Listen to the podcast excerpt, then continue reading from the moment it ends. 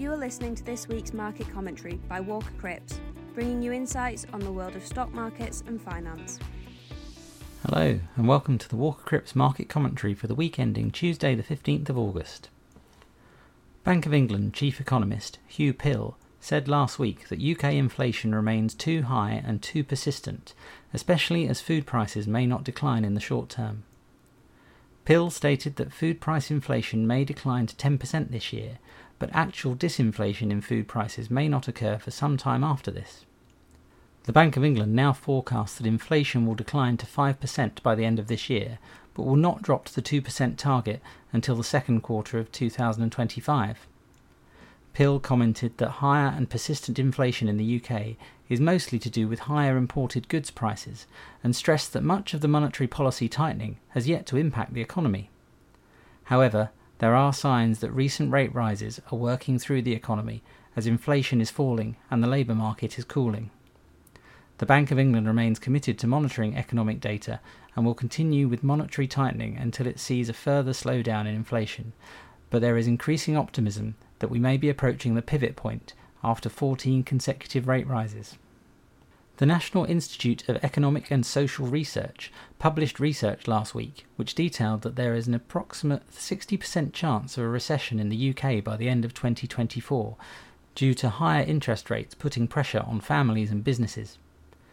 The National Institute of Economic and Social Research also sees the UK economy remaining at pre pandemic levels until 2027 and expects house prices to fall for three years in a row.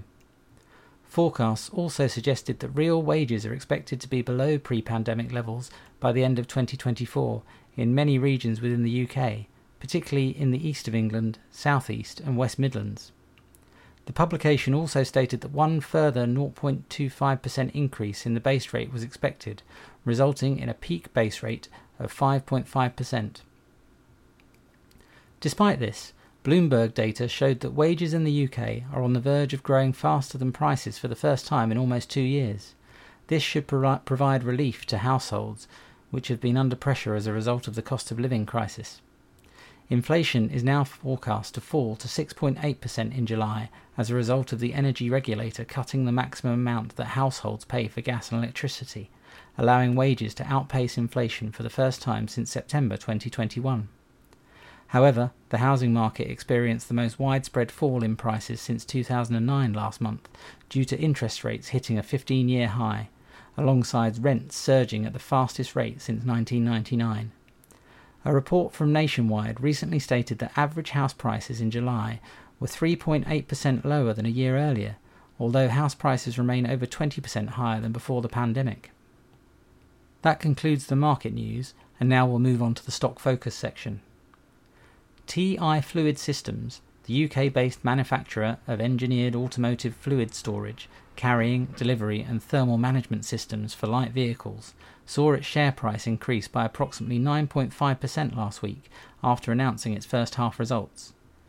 The company raised its 2023 guidance and changed its dividend policy to target progressive annual growth to increase shareholder payouts. The new dividend policy aims to re- return 35 million euros to shareholders in 2023, increasing from 13 million euros previously. Savills, the UK based global real estate services company, announced its first half figures last week, which saw its share price decline approximately 9.5%. This came as interim profits fell sharply to £16 million against an expected £59 million, as lower activity due to rising interest rates hit the business hard. The biggest hit was experienced in transaction activities, which declined to a £17 million loss compared to £23 million in profit the previous year. The company also lowered its guidance largely as Europe and China are anticipated to remain difficult markets for the rest of the year. ABRDN, formerly Standard Life Aberdeen, the UK based investment company, experienced an approximate 14.9% drop in its share price last week after announcing larger than expected outflows in its first half earnings, which disappointed investors. The company's assets under management were £495.7 billion below the consensus estimate of £500 billion, with £4.4 billion of net outflows compared to an estimated £2.6 billion. The company also announced that its share buyback had been increased to £300 million from £150 million, but this was in line with previous commitments. That concludes this week's market commentary. Thank you for listening. This was Walker Crips Market Commentary. If you'd like to hear more, please visit our website at www.walkercrips.co.uk. To keep up with our latest news and content, you can follow us on Twitter and LinkedIn at Walker Crips. Until next week, thanks for listening. This podcast is intended to be Walker Crips Investment Management's own commentary on markets. It is not investment research and should not be construed as an offer or solicitation to buy, sell, or trade in any of the investments, sectors, or asset classes mentioned. The value of any investment and the income arising from it is not guaranteed and can fall as well as rise, so that you may not get back the amount you originally invested. Past performance is not a reliable indicator of future results. Movements in exchange rates can have an adverse effect on the value, price, or income of any non sterling denominated investment. Nothing in this podcast constitutes advice to undertake a transaction, and if you require professional advice, you should contact your financial advisor or your usual contact at Walker Crips.